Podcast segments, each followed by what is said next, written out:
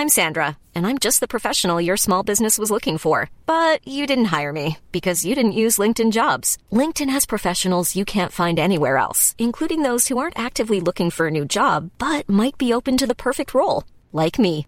In a given month, over 70% of LinkedIn users don't visit other leading job sites. So if you're not looking on LinkedIn, you'll miss out on great candidates like Sandra. Start hiring professionals like a professional. Post your free job on linkedin.com/people today.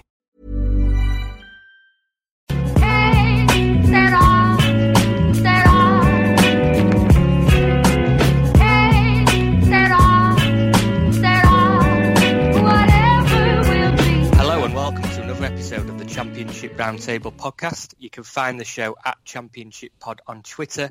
I'm Louis Shackshaft, football writer, blogger, and podcast host for you today. Hi, I'm Jake. Uh, you can get me on Twitter at Jake Japper with two N's, and I write for EPL Index. Great to have you with us again, Jake, as ever. Um, sorry we didn't record last week. We had a few minor technical issues, uh, but we're back on it this week. And first and foremost, as ever, we go straight into results roundup. So if you don't mind, Jake, taking us uh, through the results from the weekend's fixtures. Yeah, I'll do that. Um, there was a one-all draw at the Madejski between Reading and Rotherham. Uh, Sheffield uh, Sheffield Wednesday beat Swansea 3-1. Stoke drew 1-all with Aston Villa. Birmingham drew 2-all with Blackburn. Brentford hammered Hull at home 5-1. Leeds got a late win against Bolton 2-1. Middlesbrough won 2-0 at home against QPR. Preston won 3-1 away from home against Millwall. Norwich came from behind to beat informed Bristol City 3-2. Wigan got a late equaliser to draw against Ipswich, and Sheffield United beat West Brom in the late game. Thank you for that, Jake. Obviously, quite a lot of fixtures for Saturday. Um, more often than not, we don't particularly get a full fixture list. We're only waiting on the Nottingham Forest versus uh, Derby fixture and the result in that one. So plenty of three o'clock kickoffs this Saturday. Uh, but are there any particular wins or surprises from this weekend, Jake, that stood out for you in particular? Yeah, I think the I think the the Norwich game for me was a little bit of a surprise. Not that the Norwich won. I think I think they were favourites going into the game, but to score three goals against this Bristol City team, who who haven't Mm. conceded many at all recently, uh, got a really good defensive record. Only conceded 33 in the whole season now, which is, is the second best in the top six behind only Middlesbrough, who are who are famed for their defence. For, for Norwich to get three goals in that game, and especially coming from behind twice, is really impressive. And I think it's a massive shot in the arm for their title challenge after their loss a couple of weeks ago. Um, yeah, it's, it's huge that they've they're back on track, top of the table, and that that is huge for them with only 12 games to go. It looks like they're they're definitely the the favourites uh, to finish in that top spot now. Um, Sheffield United for me beating West Brom was a bit of a shock. I know we tipped West Brom a couple of weeks ago, and that's already looking like a bit of a long shot now. Still not over. There's still only six points at Mm. the top, but Yeah. that that was a huge game, and I think that it was always going to be likely that the winners of this one uh, really push on and, and become favourites to secure a top two spot. And I think Sheffield United have done that now. Uh, Darren Moore made a few questionable comments after the game about how his team have run out of steam, or, or it was one game too far. I mean, there's another there's another 12 to go, Darren. So that's a that's a bit of an issue if you're already thinking like that. And if, if you're going to be in the playoffs, there's going to be a few more after that. So they're they're a little bit worried for for West Brom fans. Um, yeah, it's not not too too many other shocks. I, I, I saw Sheffield Wednesday winning three one at home was a bit of a shock against Swansea after what they did to Brentford last week in the FA Cup. But it's one of those things that Swansea don't have a lot to play for. Maybe the FA Cup took a lot out of them. I know they've got a, a thin squad down there, so yeah, it's a bit of a surprise, but a huge win for Sheffield Wednesday. Now you've got four teams clumped on 44 points. Um, Swansea, Hull, Blackburn and Sheffield Wednesday, and there's three of those we've talked about for playoffs this season. Um, so yeah, it's interesting that they're sort of secured right in the middle of the table, those four. Um, but yeah, I thought that was a good win for Sheffield Wednesday, and I think there's there's no chance of relegation now, and, and maybe over the next 13 games, they've got 13 left to go, that that Steve Bruce can build something for next season, which I think has got to be the hope.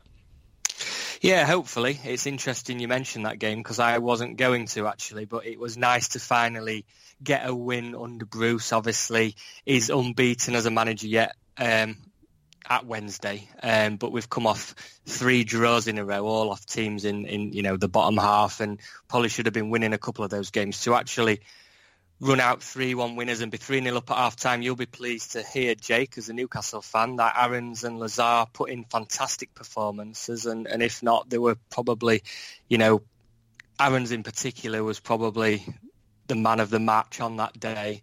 Um, but yeah, some great performances all around. Uh, the only other game that I'd like to pick out is uh, the Brentford game, obviously putting five past Hull City. Um, Benrahma with a hat-trick in that game, which we'll probably come on to when we talk about standout players.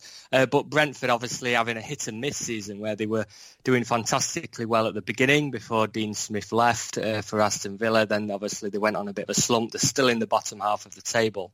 Uh, but then to put five past Hull City, who've been one of the form teams since Christmas, um, was a fantastic result. And I still think that um, Brentford are one of the best footballing sides in division, despite them being 16th in the table. They're really one of them sides. You you know you're unsure what they're going to do on the day, but they've won five out of the last six games. So uh, credit to them. Um, but yeah, the other ones for me, Sheffield United beating West Brom and uh, Norwich City coming from behind at one stage also when they were 2-1 down to beat Bristol City 3-2 was a, a huge result and McLean's finding obviously his goal scoring boots at, at the right time and he, he, managed to score a brace. Are there any standout players then from this weekend that um, spring to mind, Jake, for you in particular? Yeah, there's a, there's a few. Um, I thought um, Paul Gallagher for Preston had a very good game, getting two assists in a 3-1 win to, uh, away to Millwall, moving them six points off the playoffs. I know they've they've played 34 games, which puts them at a bit of a disadvantage, but a few months ago, Louis, I was talking about them for playoffs, and they are starting to surge up towards those spots. I think there's there's not enough games left for them to do it, but I think mm. they're definitely going to finish higher than they currently are, uh, and they're going to have real momentum going into the next season. Um, I think from the Sheffield United game, Kieran Dowell um, obviously got the winning goal. I thought he was very, very good, and he showed the form that he um, displayed last year at Nottingham Forest. Uh, I said when he signed, I thought he was a good signing, uh, and it, you know, delivering a key performance like that uh, in a massive game showed. Um, and then you can go to the Norwich and Bristol City game for a, a number of good performances on both teams. I thought. I thought. Jamie Paterson and Callum O'Dowda were very good for Bristol City. Um, and then obviously you had um, Hernandez, I thought had a good game, uh, and obviously McLean getting two goals. Um, you know, he deserves credit for that as well. Uh, and Godfrey at the back getting a goal. Um, yes, there's lots of good performances, but for me the big ones were Kieran Dow and Paul Gallagher. Yeah, good shouts because uh, you've named a couple of players that I haven't listed.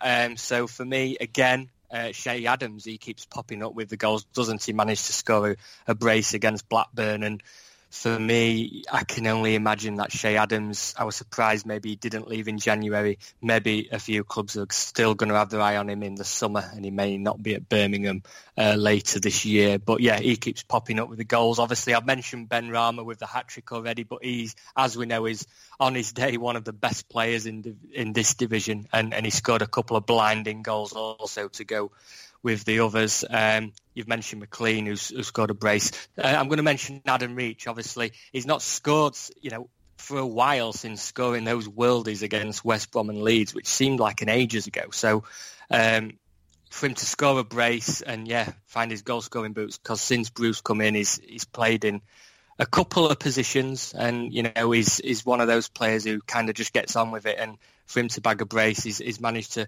get a few assists recently, but to get him back on the score sheet can only be good for us. And then I'm going to mention uh, a clean sheet for Dean Henderson, like you've already talked about uh, Dowell at Sheffield United, but I'm going to mention Henderson, who, like I say, we always talk about West Brom, how many goals are scored, the attacking threat, and I think for Sheffield United to keep a clean sheet in that game, uh, which I predicted a West Brom win, then it's all credit again to the defence and, and their display. So I'm going to pick out the goalkeeper Henderson there, and, and all credit to them because Sheffield United just keep, you know, week by week pulling out these results and yeah, won three in a row now and and and sit second in the league. So yes, they've they've got a fantastic opportunity in 12 games ahead of them, and it, it's for players like Dowell and Sharp and Henderson that are keeping them up there with this fantastic spine that they've got in the team.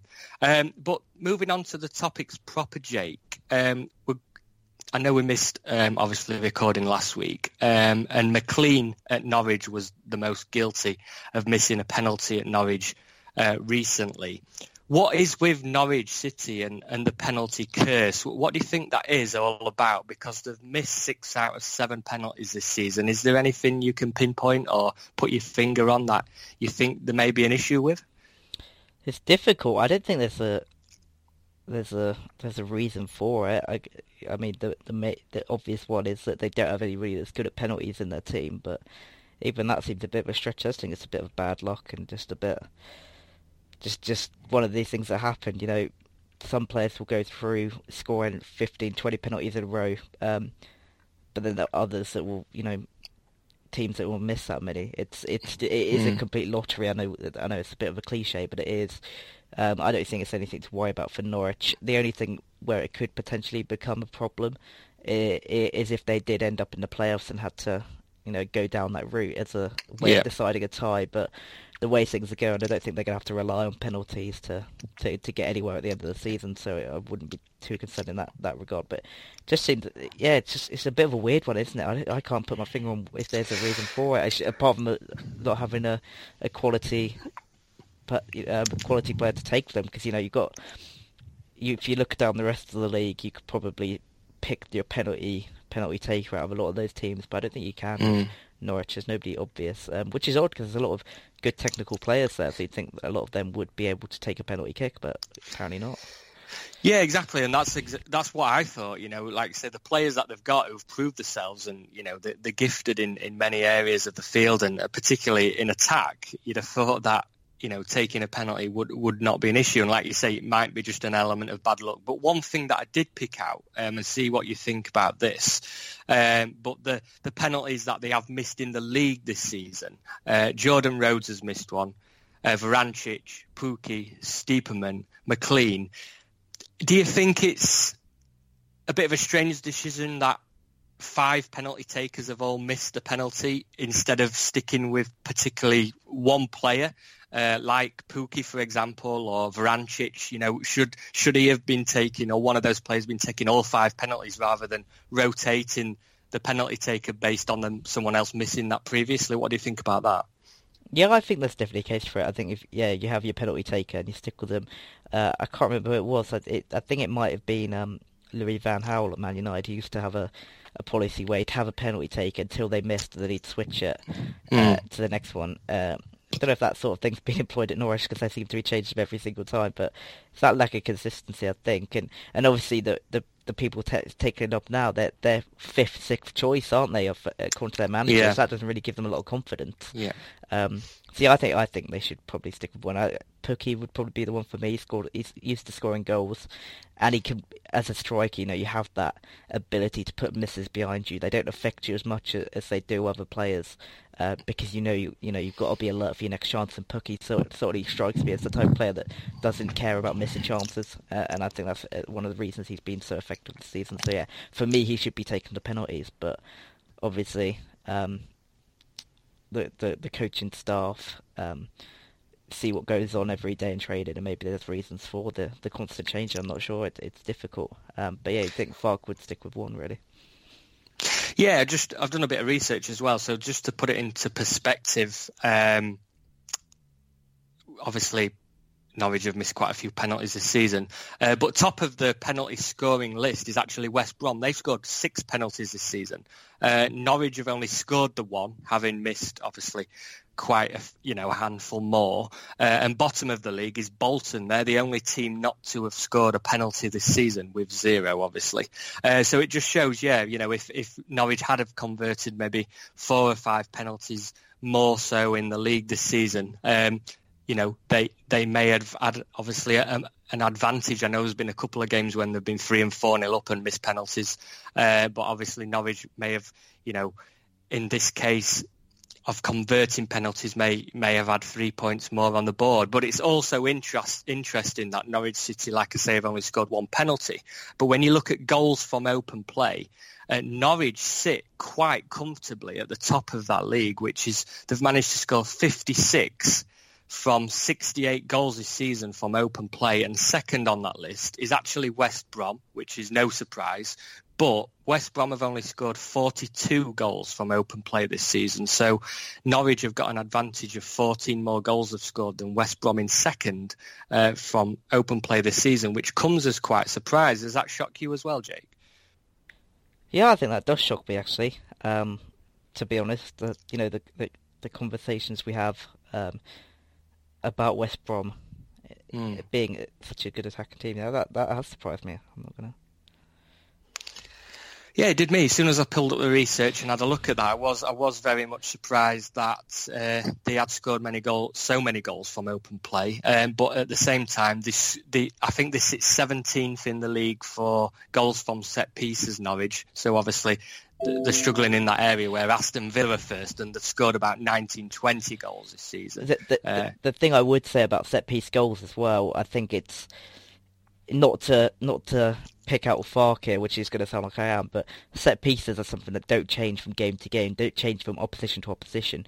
Mm. Um, you know, they're something you can practice a drill and get good at, and, and, and they're probably quite underutilized at the, at the very top of the game because they're seen as unfashionable.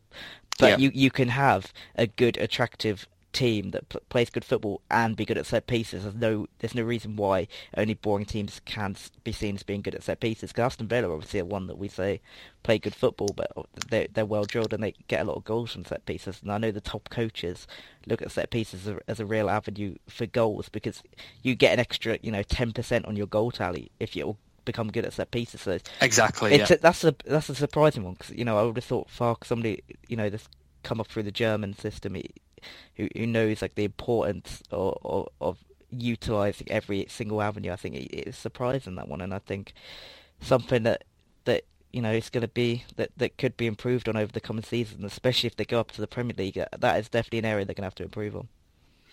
Yeah, definitely. It is interesting looking at those stats, yeah. And, and yeah, like I say, I was just completely surprised by Norwich's 56 goals from open play this season. And, you know, everyone is, everyone else in the league is hell of, hell of a long way behind, even West Brom. Uh, but yeah, if they were to improve, then obviously set pieces is, is something that they can focus on. Uh, but moving on to the next topic, Jake, um, there's possible sanctions for Birmingham this week um, for breaking EFL spending rules.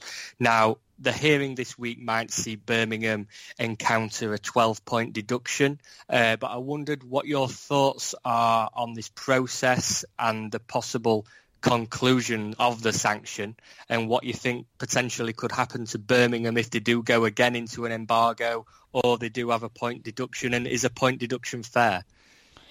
Yeah, it's difficult, isn't it? I think we knew this this was coming for a long time with Birmingham, the, the way they spent recklessly um, under Harry Redknapp especially. Um, I know they, they're currently under a transfer ban, are they not already? Um, yes, so, uh, and as well, they made it very much worse by um, signing Pedersen when they were in the embargo, if you remember. So they bought Pedersen for £2 million, I believe it was, in total during the embargo and obviously they've technically therefore broken the EFL spending rules even further by doing so. So I'm guessing the punishment, um, even though 12 points seems harsh and going into a further embargo for maybe another year or two, um, maybe by breaking the you know rules twice, then maybe it is a sufficient punishment. I don't know what you think about that. I think that. so. I think so. I think they need to be punished for for obviously breaking rules because they're there for a reason, and if if if they don't, if you know they're not made examples of other teams that could have followed suit, and I don't think that's quite fair. Um, so would the points deduction be this season, or would it be next? No, it would be this season. So there's a possible 12-point deduction, which straight away would take them down. Let's say that well, they're on 47 points now. That would take them down with Wigan, wouldn't it? On 35. Yes, to 35 points. So even though Birmingham, you wouldn't expect to be relegated, even with a points deduction, it really puts them in the mix. Where if in the unlikely event that Reading and Rotherham start picking up points, um, that yes, they could end up in the mix of a relegation fight, which would seem strange, but at the same time, like you said, if they are breaking rules and continue to do so, which they obviously did, then um, yeah, maybe 12 points is sufficient, you know. The, uh, the, the thing with the EFL spending rules that where they're at, I think there is there is room to break them but if you do that, you're going to have to make, you know, down the certain you're going to go up because that's mm. I, I think Brighton would have been in line for a massive, you know, massive yep. fine and, and, and yep. transfer embargoes. If they hadn't gone up that season, they did. So you know, if you're going to do it, you're going to make you have to make sure you do it well enough that you, you get out of the league. Uh, and like Wolves did, didn't yeah. they? They have spent loads of money and obviously managed to yeah flew into first position and went straight up. Uh, but yeah, I'm, I'm I, yeah exactly, and I'm I'm very intrigued to see what's going to happen to Birmingham because my club is on the borderline of being a culprit of breaking EFL spending rules. And although I'm not a fan of the exact rules that are in place, you know, obviously there's parachute payments what come down from, you know, the Premier League relegation, which I don't agree with because obviously players, you know, teams like Sheffield Wednesday, I support, and your Derbies and, you, you know, your Nottingham Forest, teams like that who've, you know, been in this division what seems to be ages now, obviously don't have an advantage compared to those teams that have been relegated. And at the same time, if you've got a chairman who's got plenty of money and is willing to spend it, yes, put a cap on it. But I think £36 million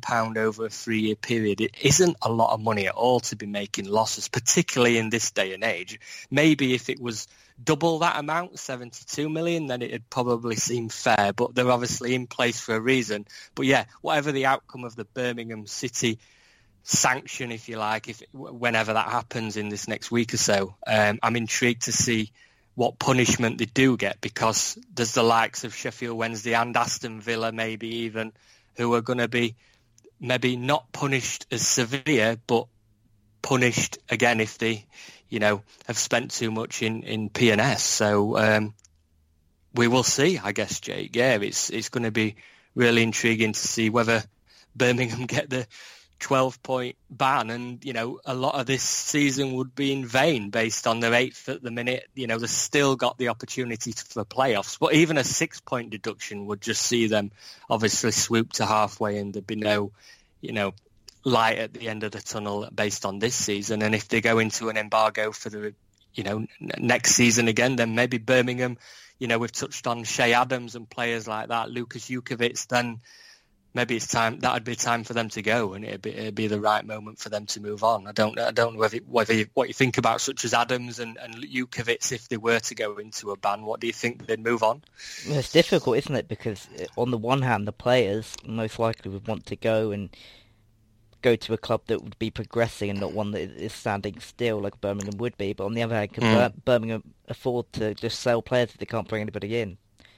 it's it's it's one of those yeah yeah, rock and a hard place sort of situations. It'll be interesting to see how it played out. I think Adams especially would would would push to go, but yeah, I do. But that, but if they did say get a, a two window transfer embargo, a points deduction, to to sell your best player on the top of that as well, that's not really it's not really a good PR PR thing to do. So yeah, it, it's going to be a very interesting situation to see how it plays out, uh, and I think the punishments uh, are going to be huge in determining how you know the future of Birmingham City, um, which is it, it, it's sad for the fans because it's it's no it's no, yeah. you know that no they've done nothing wrong, but uh, you know it's just if if your club are going to break the rules, you're gonna you're gonna get the punishments, uh, and they're now going to get those. And it, it's sad because I think they're building something good under Gary Monk, but if they've done it illegally, then you know it's difficult to feel a lot of sympathy.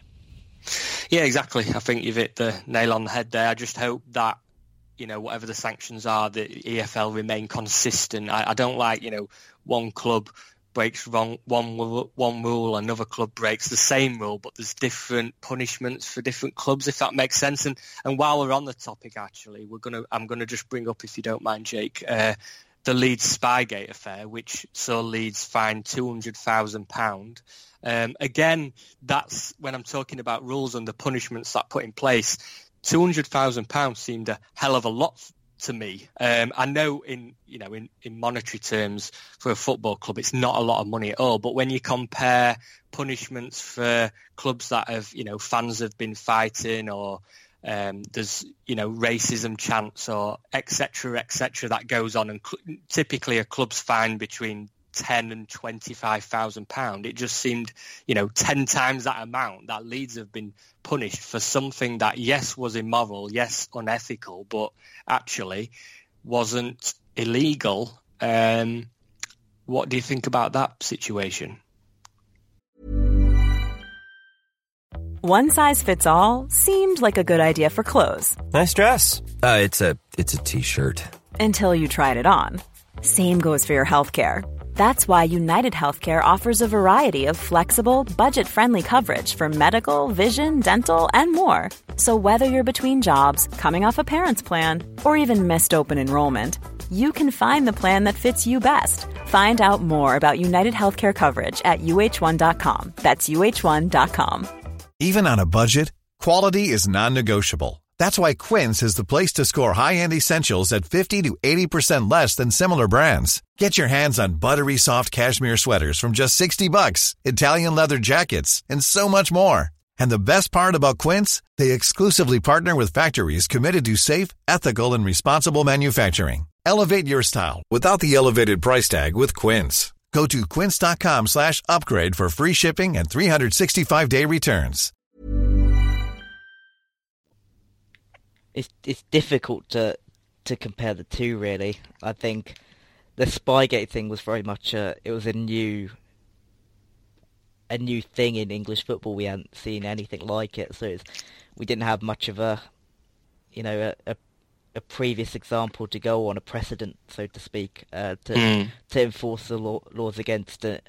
And because it was, you know, so unique, it was difficult to give them a huge punishment for that because it, you know, it, it could be just a, a misunderstanding. On it, although I'm sure it wasn't. I'm sure Bielsa knew he was doing something wrong. It, you know, it's difficult to prove that. Uh, and and as such, they couldn't go big on the a bit big on the punishment. I I think that would have been the case with any club. I don't think just because it was Leeds United they they got a, a lesser punishment. Whereas this financial um, financial rules have been broken before in England. They'll be broken again there's been punishments before, there's been transfer bugs, there's been points deductions. It's not a new thing, so you've got to stick with what's happened in the past yep. and, and what what is the letter of the law and, and the precedent and, and, and apply it here. There's, you can't change that. I think it, it's difficult to compare the two for me. Uh, and I know that some will be disappointed Leeds didn't get a bigger punishment, but I just don't think it really warranted one. No, I agree to an extent. I think you know a slap on the wrist, um, don't do it again, kind of thing, and maybe I understand there's a fine in place, but two hundred thousand pound, like I say, compared to some other things that go on in this world, and there's a lot less fine than I thought it was. It was hefty in that regard, but other people may disagree. Uh, but yes, it's going to be a very interesting week for Birmingham City, so we will see what the consequences are there. Uh, but moving on to the next topic, Jake. Um, as ever, the you know they, they do super cute computer predictions for the final league standings. They do it for the Premier League. They do it obviously in League One, League Two. But we've had a look at the Championship ones, um, and the super computer, even though they're generally wrong come the end of the season because it's the Championship, anything can happen. You know, take West Brom losing to Sheffield United recently. I'd have had that as a home win or a draw all day long. Um, and maybe the super supercomputer did also. But the final league standings say that Norwich are going to finish first on 92 points, with West Brom in second on 87, which we'll find interesting. Um, and then your playoff spots then belong to Sheffield United in third on 84, Leeds on 83, Middlesbrough on 81, and then Bristol City. Um, interesting to see them uh, taking the final playoff spot according to the supercomputer on 76 points. Um, and down at the bottom, actually, there's there's no movement. The only thing which may seem surprising is the lack of points that the supercomputers predicted, which is Rotherham to go down in 22nd on 36 points, uh, Bolton then on 30 and Ipswich rock bottom on 27. What's your thoughts on those predictions by the so-called supercomputer, Jake? Yeah, I think it's difficult to really, really buy into, put any faith in, in those predictions. Like, what what is what does the supercomputer base it on results? Mm. It's interesting. There's no thing on that, and I think the thing with football, there's so many human qualities, and there's so much you know, human error and and pressure and momentum and things that go into the running that just can't be, you know, brought about by numbers. Um, yeah, I wouldn't say too much. I think that, that it's very much a case of the the supercomputers predict pretty much exactly the same, hasn't it? So it's not Like really... uh, thereabouts. There's a bit of movement in the top six. Obviously, it's, it's got West Brom to finish second. Um, I don't know whether it it obviously takes in fixtures for the remainder of the season. I don't know if it considers goals for or goals against or goal difference or home form away form. It, it must it must predict everything under that umbrella that we've just discussed. But it's like you say, it can't predict human error. Um, you know, sendings off, injuries, all these kinds of things. So for it to predict, like I say, Norwich to finish top, then, you know, most people in the country could probably do that. You know, they're sat top now and, you know, one of the form teams in the league and have been all season. And then for the bottom, I think, you know, someone who doesn't even know about football could probably predict Rotherham, Bolton and Ipswich to come in the bottom three. Uh, there's only probably, you could make a case for Reading falling in there. Um, but yeah, it's it is a strange one when I see the compute, supercomputer predictions because it actually I find it intriguing. I always want to look and think, you know what, I'm I'm going to take a look and see where you know my club's going to finish. You know, who it does think will finish the top two, but based on recent years, I think that it's turned out to be a load of rubbish. If I'm honest, Jake, do you? Well, yeah, I do, and I think I've, I've got another sort of predicted probabilities table in front of me that I'd I'd put a yeah. lot more faith into. Um, I'm sure a lot of people know uh, Ben Mayhew on Twitter. He mm-hmm. does a lot of yeah. experimental expected uh, um, expected goal stuff, which is you know becoming more and more into the mainstream um, in in the UK, um, seen on Match of the Day and things like that. And he yeah. ha- uh, and he has sort of probabilities based on the expected goals model, so that is quality of chances created. Um, and he uses that to, to base, you know, what results will be and the likelihood uh, and things like that. And it, his current um, probabilities are Leeds top of the table with okay. about a, a 68% chance of top two. Norwich in second with about a 61% chance of top two. Um, and then you have Sheffield United, who've got just over a 50% chance of top two. And then you go down to West Brom, Middlesbrough, and Derby being the third one into the playoffs. Uh, the, uh, the fourth one into the playoffs just ahead of Bristol City. Uh, right. And there's about a couple of percent in it in, in that one. And then in the bottom three, you've got Ipswich with, I'd say, a 99% chance of going down, which is they're pretty much gone. Bolton uh, got about a nine percent chance of staying up. It's not a lot. Uh, and then he's got Reading, Reading third bottom. Right. Okay. Just, just, just below, uh, and then Rotherham just above. So I think that one still a lot of problems with that one. Uh, expected goals. I know there's a lot of criticism of it, but I, I'd put more faith in that than I would in in a supercomputer because at least you know what's going into those predictions and, and, and those probabilities.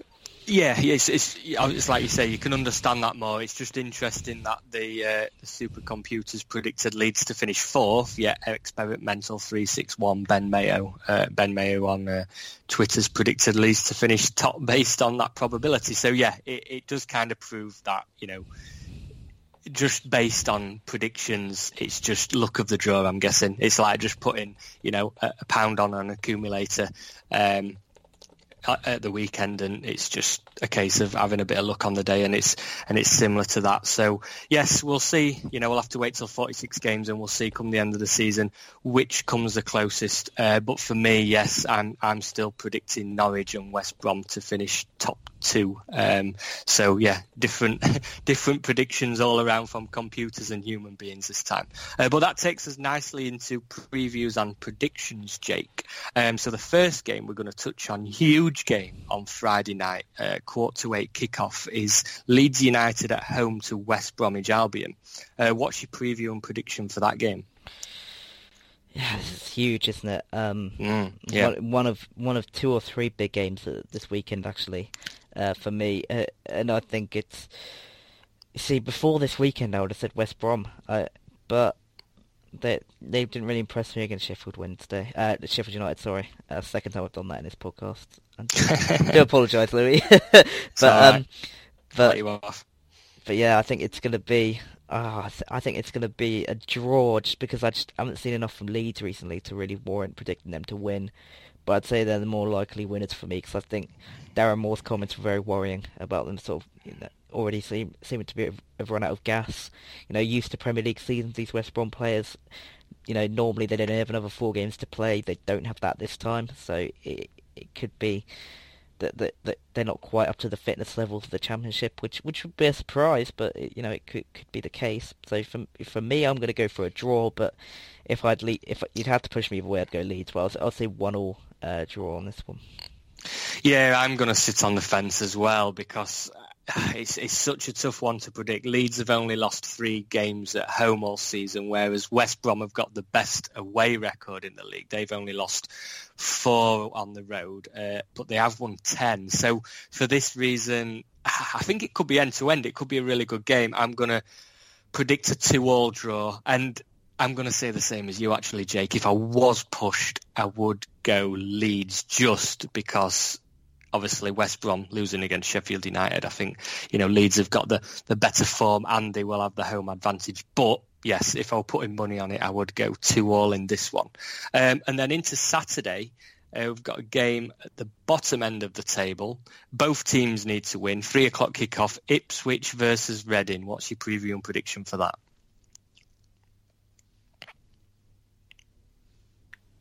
Yeah, it's another difficult one to to predict for me.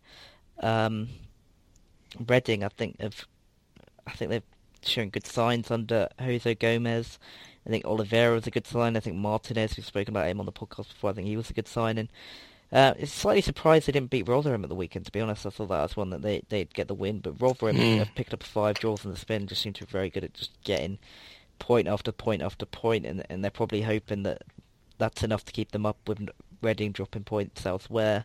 Um, yeah, Ipswich has shown a bit of bit of form as well. Three draws in the spin. It's it's still a lot of draws going on at the bottom of the table at the moment. To be honest, Reading has yeah. got four draws in their last six. Um, I'm gonna. I think I might surprise you, Louis. I think I might go for an Ipswich win. I don't know why. I don't know why, oh, okay. why I'm going for that. I, I, I, have no no reason, but I, I'm just gonna. They've got to win sometime, haven't they? I just think it's a weird one. I think they might do it. You know, I think they're going to win um, at home and take them up to 24 points, six off Reading. Not impossible. Um, so yeah, I, th- I think they're going to win. They have absolutely no no idea why. I, just, I think that they were there were good signs uh, at the weekend against Wigan. Um, probably should have won that game, but they you know. But I think yeah, that, that, that I know. That, did they have ten men? I, I think they did. Um, they, they went down. To, I Ipswich, yeah, yeah, Ipswich. Yeah, they right. they went yeah, down to yeah. ten men. Um, yeah. So you know to hold to nearly get three points, you know, to go one nil up and nearly hold on for the three points, only conceding an injury time of ten minutes, quite a quite a feat, even if it was only against Wigan. Yeah, yeah he got he got sent off after about thirty minutes. Yeah, he well, did. So, so, yeah. yeah, I think that was a good um, fighting spirit shown by um, Ipswich in that one, and, and, nearly holding on. I know it would have been a disappointment, but it's definitely somewhere to build on, and I think they're going to beat Reading. Uh, I, I quite like Reading under Gomes as well. I think they've had good signs, but yeah, I think they're gonna. I think Ipswich are going to win. I just don't think Reading have got enough goals in them at the moment. I think Ipswich are going to nick one here. Um, so yeah, I'm going to go for an Ipswich win. Fair enough. I'm going to get straight to the point, and I'm just going to predict a nil-nil draw. To be honest, because looking at the table, um, if you, t- you, take the bottom six right from Wigan down to Ipswich, they've only won between them, between Wigan, Millwall, Reading, Rotherham, Bolton, Ipswich, they've only won four games between them in the last six games combined. So uh, 36 games, there's only been four, victory, four, four vic- victories, uh, but there's been 23 draws. And it's like you say, you, the likes of Rotherham who've just drawn five in a row. Um, Reading have drawn four of the last six. Um, Wall have drawn three of the last six. So have Wigan. Uh, Ipswich have drawn the last three. So for that reason, yes, there's there's no other reason for me to not predict a draw. So yeah, I'm just going to say nil nil or like as we know that, that, there's not many goals between them so it, it could be one one but for that reason I'm just going to say a point apiece um, and I think that Ipswich are just, yeah, I think they're down and out already and buried. And uh, Reading, I still think they'll scrape 21st just above Rotherham, but that could go down to the last game of the season. And it's games like this where they need to be at least drawing. So, yeah, I'm just going to stick with a sit on the fence again a little bit and, and predict a, a, a nil-nil draw.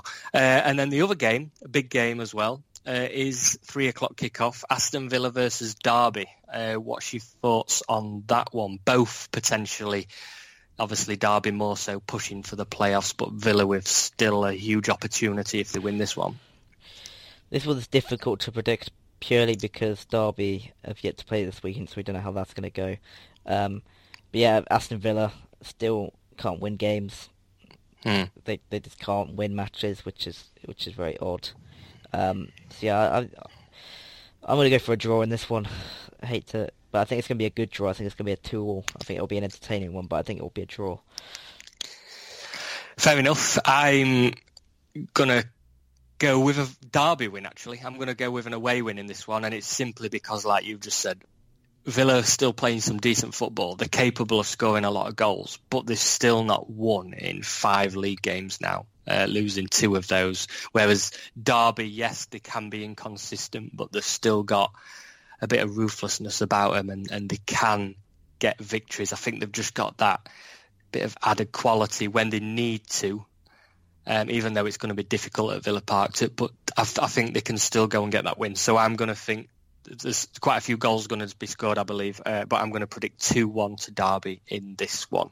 Uh, but unfortunately, Jake, with that, we're out of time. If you'd like to tell our listeners where they can find you, now would be a good time. Yeah, you can uh, obviously get the show uh, in the normal places. You can get the Premier League show as well if you want to check that one out. It's quite a good one this week. I was on it, so you might want to avoid it in that sense. Um, but no, you get me on Twitter at Jake Jeppel with two N's if anything I've said has is wrong, because I'm sure some of it was, and, and I'm quite happy to to be told that. So yeah, hit me up there. Yeah, I might do it when we've finished recording. Uh, I'll I'll say where you went wrong, Jake. Don't worry about that. um, and I've been your host at Louis Shackshaft on Twitter. Remember to follow the show at Championship Pod, where we post each show to our pin tweet. Please subscribe, like, and retweet the show. Uh, we want to thank you all for listening, and we will catch you next time.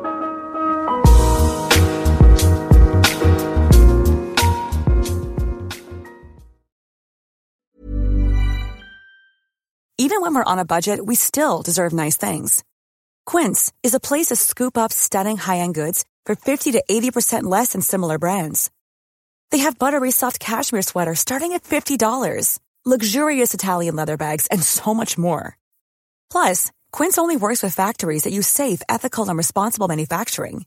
Get the high-end goods you'll love without the high price tag with Quince. Go to quince.com slash style for free shipping and 365-day returns.